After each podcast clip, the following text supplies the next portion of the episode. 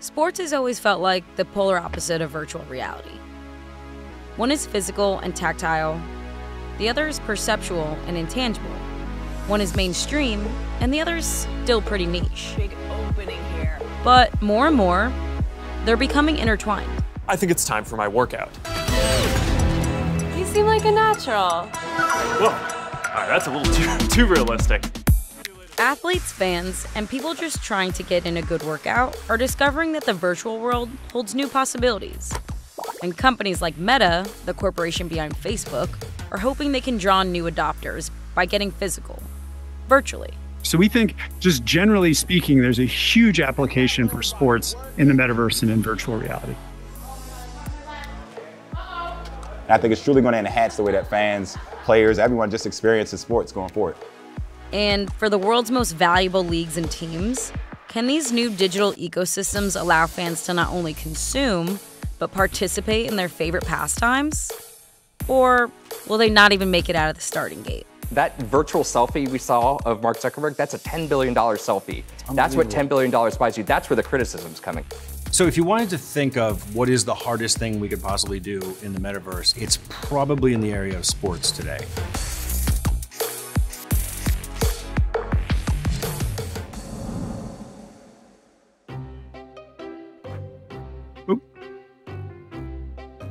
Uh-oh, don't tell me I drowned the ball. I'm as bad in here as I am in real life. Whoa. This is Jason Rubin, or at least his avatar.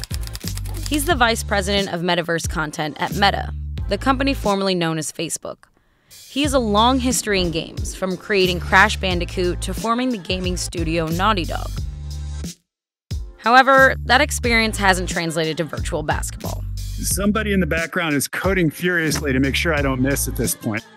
This basketball hoop is part of Meta's Horizon Worlds, a sort of digital meetup space where you can build your avatar and connect with others in virtual reality, doing everything from work meetings, concerts, or casual conversations near a digital beach. Is this the metaverse? Are we in that right now? Or like, what would you say this is right now on the scale? We are in the metaverse in the same way that if you're on a web page, you're in the internet, but you are not the internet, right? It's going to take a while for us to build a massive metaverse that feels like a metaverse should be, and you'll you'll never see every corner of it. I mean, that's part of the fun of it. Now, the metaverse is a buzzword we've heard a lot in the last year. The metaverse, the next frontier of the internet. Big tech, big brands, big ambitions. People and companies are pouring hundreds of millions of dollars into the vision of the metaverse. That reportedly is a place where we can all go and hang out and do business and pretty much live our lives, or at least our avatars can live their lives. If you go back to the 80s, there was a movie called Tron. Who's that guy? That's Tron. He fights for the user. People started to imagine what would it be like if I was inside of the arcade, or what if I was inside of the computer? Like, what would happen in that world? What kind of opportunities would get created? This is Ben Grossman, the CEO of Magnopus, who worked in the VFX and film industry for years before starting to work on bridging the physical and digital worlds. The internet right now is like a newspaper. It's words, it's pictures. You click on the words, it goes to other things. You click on the pictures, they move into videos. So the internet is connected pages. What we're moving towards now is more the way the world works connected spaces. If each of those spaces can exist between the physical layer that we all live in and a completely virtual layer, consumers will be able to interact with content the way that they want to, in the context that they want to, and probably moving towards one universal device that helps them do it. Building out this new form of navigating our digital and physical lives is something the largest tech companies in the world are dedicating vast amounts of resources towards. Meta, Apple, Google, Microsoft continue to make long term investments in hardware and software to bring consumers and companies into immersive 3D worlds. I sound like a boomer even though I'm not, but I'm like, I'll just hang out in the real world Yes. for now. Yeah, I mean, I am a boomer, and I'm going to say, I just want to hang out in the real world. The term metaverse is pretty problematic because it originates in science fiction and it's associated with a little bit of a dystopian vision that not everybody would think is, you know, something we should all be aspiring towards building. Unfortunately, all the other terms that people have come up with haven't really taken traction. And then, courtesy of Mark Zuckerberg's uh, decision to change the name of Facebook to Meta, now we have Metaverse. Starting today, our company is now Meta. Now we have a new North Star to help bring the metaverse to life. Meta has invested billions into this space, including reporting a $10 billion loss last year on its virtual and augmented reality arm, Reality Labs. This move to the metaverse started back in 2014, with then Facebook's acquisition of VR headset maker Oculus for $2 billion. So they were really kind of in a very vulnerable business position with Google and Apple effectively controlling their access to most of their customers. So Facebook needed to kind of say, well, I need something that's next that we can control in its entirety. They would argue that that's in order to drive a better experience or in order to create, you know, something that you couldn't have done while working through the plumbing of the traditional internet. I think renaming themselves Meta is probably an indication that they are tripling down on this idea that the metaverse is the next big idea. Companies like Google, Valve, Sony, and Microsoft have all introduced products to the VR and AR space. Even Apple is rumored to be developing its own device. Meta has been one of the more visible companies in the space. Time for a break. Aiming to create products and content not just for gamers, but for everyone.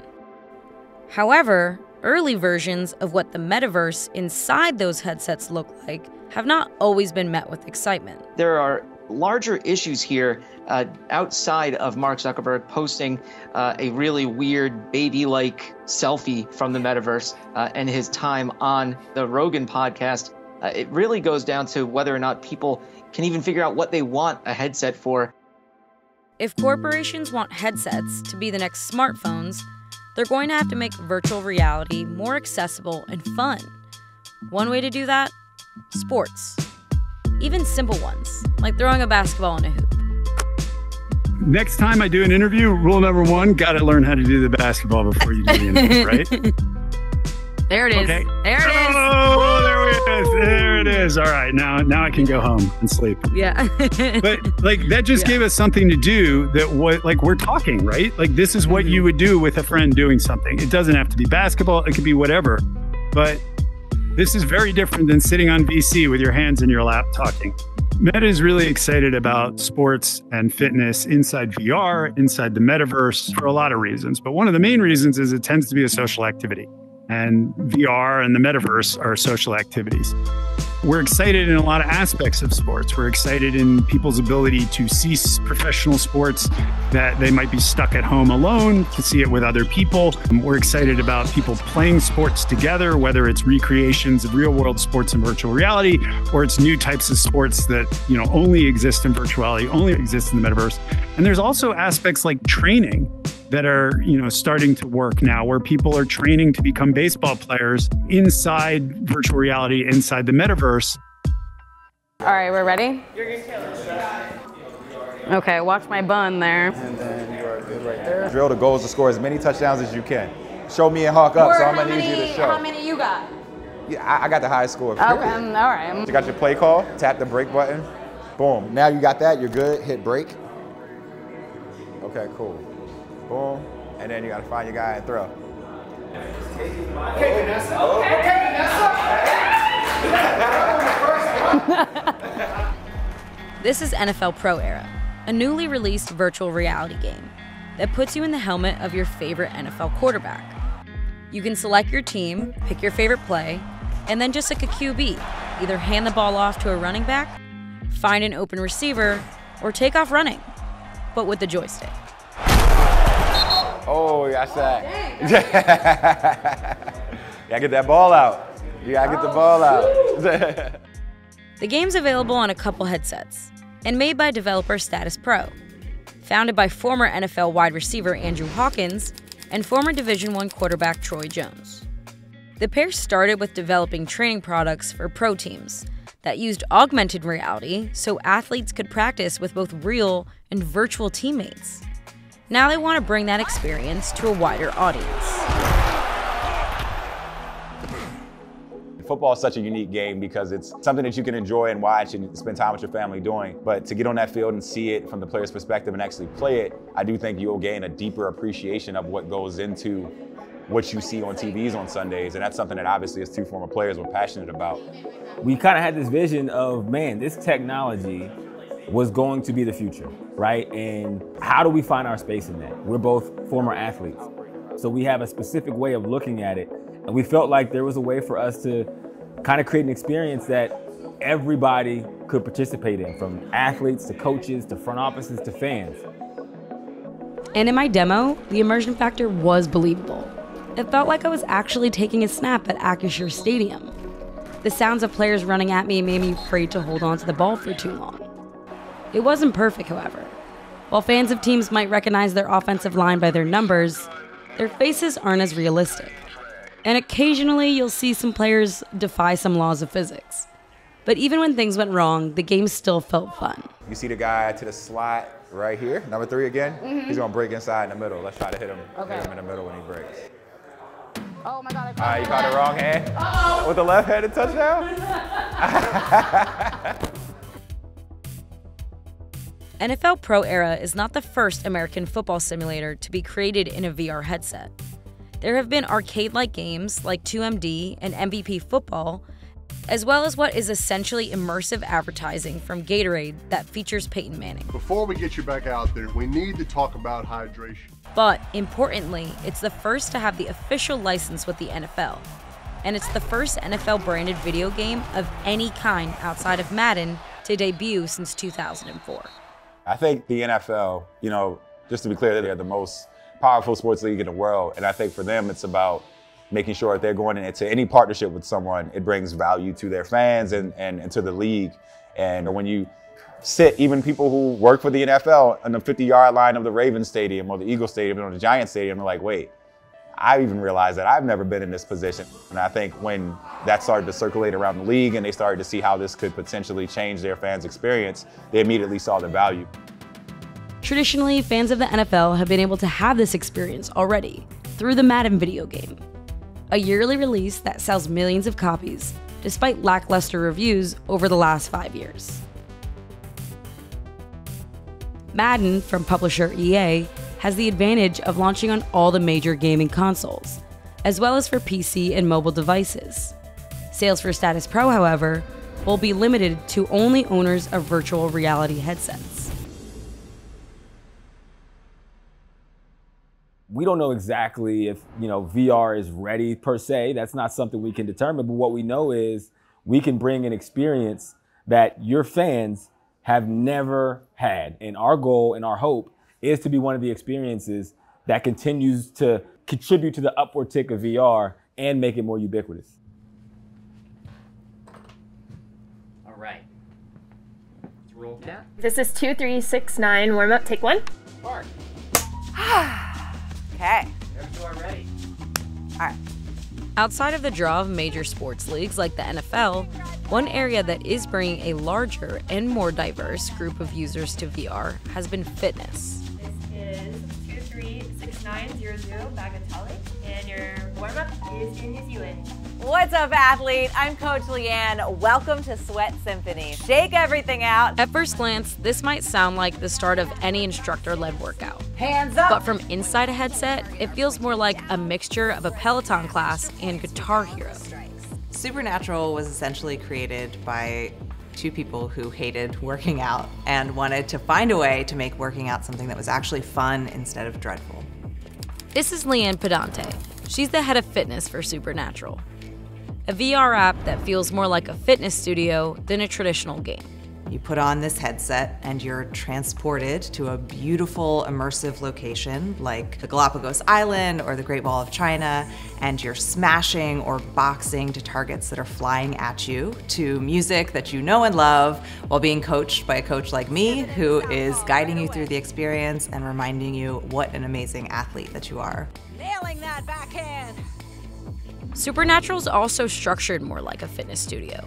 You buy a membership for around $20 a month, and you can choose from a list of workouts like boxing, flow, meditate, and stretch. And new workouts are added every day. Launching in the spring of 2020, the app gained popularity as many people were searching for ways to work out while under lockdown. And notably, people who didn't traditionally visit gyms. Myself, I've been a supernatural athlete for just over a year now. Fitness presents a lot of barriers for a lot of people. A lot of people feel left out of fitness or they feel unwelcome in gyms, and Supernatural has the most diverse community of users and members that I've ever seen in my career. We have members from their 20s to their 80s and 90s. We have members who are using this to train for ambitious sports, and we have members who have never worked out before in their life and are doing it for the very first time. What's up, athlete? Welcome. Growing and expanding that user base, especially to an older and more gender diverse audience, is incredibly important to companies hoping to profit in the metaverse. On October 28, 2021, Facebook rebranded as Meta. The next day, it announced plans to buy Supernatural Studio Within for a reported $400 million. But in July of 2022, the FTC sued to block that purchase, saying Meta is trying to buy its way into a monopoly over virtual reality. In a statement, Meta claimed their purchase would only benefit the industry, saying attempting to bar Meta from making acquisitions at all benefits no one especially if the goal is to encourage innovation and competition. While many studios are hard at work to find what could be the killer app when it comes to virtual reality, the other question that remains is if this new spatial internet does materialize, how will companies profit from it? And that leads to the bigger existential questions around the intimate, some say invasive, role big tech companies like Meta and products like Facebook play in our lives. Right now, there are a lot of uh, companies that work under a surveillance capitalism model. It's not, not the greatest word, but it kind of accurately describes the fact that the people who were once consumers are actually the product, and their data gets sold to businesses who then advertise products to them, and that's the economic engine. This advertising business is massive. In 2021, Meta brought in $116 billion in revenue and $57 billion in profit from online ads. In the past, Facebook has drawn blistering criticism from across the private sector and government regulators about its collection and role in spreading disinformation and hate speech. And devices that would allow you to access digital worlds also have the ability to access more data about you your location, your interests, and down the line, potentially even your emotions. So, a lot of concern has been put into can we create a healthy economic model in a metaverse that isn't requiring advertising? And so, the reality is, since the metaverse is really just a mirror of physical society by digital means and the spectrum in between, you can take any way that you can make money in the physical world and you can just do it digitally. Like and some of the biggest sports leagues in the world are already testing this theory, starting with maybe the most obvious selling tickets to virtual games. Jaylen Brown took it in. That's a three from Al Horford. The new era of technology with the metaverse, AR, VR is really just the latest chapter in an effort the NBA has been making for years which is how to connect the game with fans uh, and more fans than can fit in the arena. This is Jen Chun, head of partnerships for the NBA, who have been an early adopter of VR technology. Back in 2015, the league was capturing a VR courtside experience at a time when 360 cameras were still held together with tape. The actual capture technology of the cameras has improved, but I think also it's the experiences around where you find those games. So, for example, this last season, in addition to being able to go into Horizon Worlds to actually see a game in VR, you could experience that we built called NBA Lane, which celebrated our 75th anniversary. So instead of just being able to watch the game, you could go into this virtual amusement park and actually yourself participate in slam dunk competitions, firing t-shirt cannons, and walking around in VR with your friend uh, or other NBA fans. This last season, the Brooklyn Nets and the Yes Network released what they called the Netaverse, a glimpse at what is possible in the future of viewing sports. While far from perfect, you could view the game from any perspective on the court. And just like going to a game in real life, proponents of a digital economy believe you will be inclined to purchase merchandise. Maybe a virtual hat or jersey for your favorite team that your digital avatar can wear. The NBA has also experimented in the NFT market with digital trading cards based on highlights. But I think what it really comes down to is the emotional attachment that fans have to the games, to particular moments in the games. And so to give fans the opportunity to have a sense of ownership of certain moments in the games is, is an incredible connection directly to the fan. Let's see what we got here. Door number two. It's unclear whether this emotional connection to teams or players is enough to create real digital values in these spaces. While Top Shot cards gained popularity early, their sales have since declined drastically. But for the NBA, creating these digital experiences and merchandise are more testing grounds for how future consumers may behave. Innovation has to have a lean forward, bold, testing, take that first step mentality to it. It's a build it, they will come kind of attitude, but I think it's most important for us to continue to make sure that fans can connect to the NBA. After all, leagues like the NBA or NFL are slow to change, especially when it comes to how we watch. Sports commands some of the largest media rights deals in the world, and changing them, even to popular streaming sites, has been a slow process. But for Meta, they have high ambitions for how future fans will engage with sports. The ideal scenario for me is that sports gets to a point where, in order to truly experience the fandom of the league you're most passionate about or the team you're most passionate about, you have to do it under Quest the history of, of you know, new technology being rolled out certainly supports uh, sports uh, helping drive audiences. We saw it with Fox becoming a major network by going out and acquiring uh, NFL rights. We saw DirecTV uh, go after NFL rights as well in order to get audiences to pay for their products. Football? Up to 13 NFL games every Sunday if you want them. I love you. I know, sir. What we're excited to see with VR in the future is the ability for this to become a part of your common behavior, the best way that you could watch, express, and really engage around a live sports event. But as Ben Grossman explains, having the metaverse, whether that's an AR or VR experience, be the primary way we consume sports from a technical perspective is still a long way off. Sports is fundamentally one of the few things left in society that is very dependent on the power of live. Iguodala gonna go in zone! How you like me now? Latency, the time it takes between I did something and I received input in the metaverse is extremely critical and very difficult. In sports, it's the difference between win and loss. And in the metaverse, it's one of the hardest things to achieve. We're going to take things up a level and talk about defense and footwork. Fists in front of your face. The metaverse can feel fun at times, but also frustrating and empty. The idea of watching something inside of it with friends often still requires a lot of time and effort. And there's almost always some kind of bugs in the experience.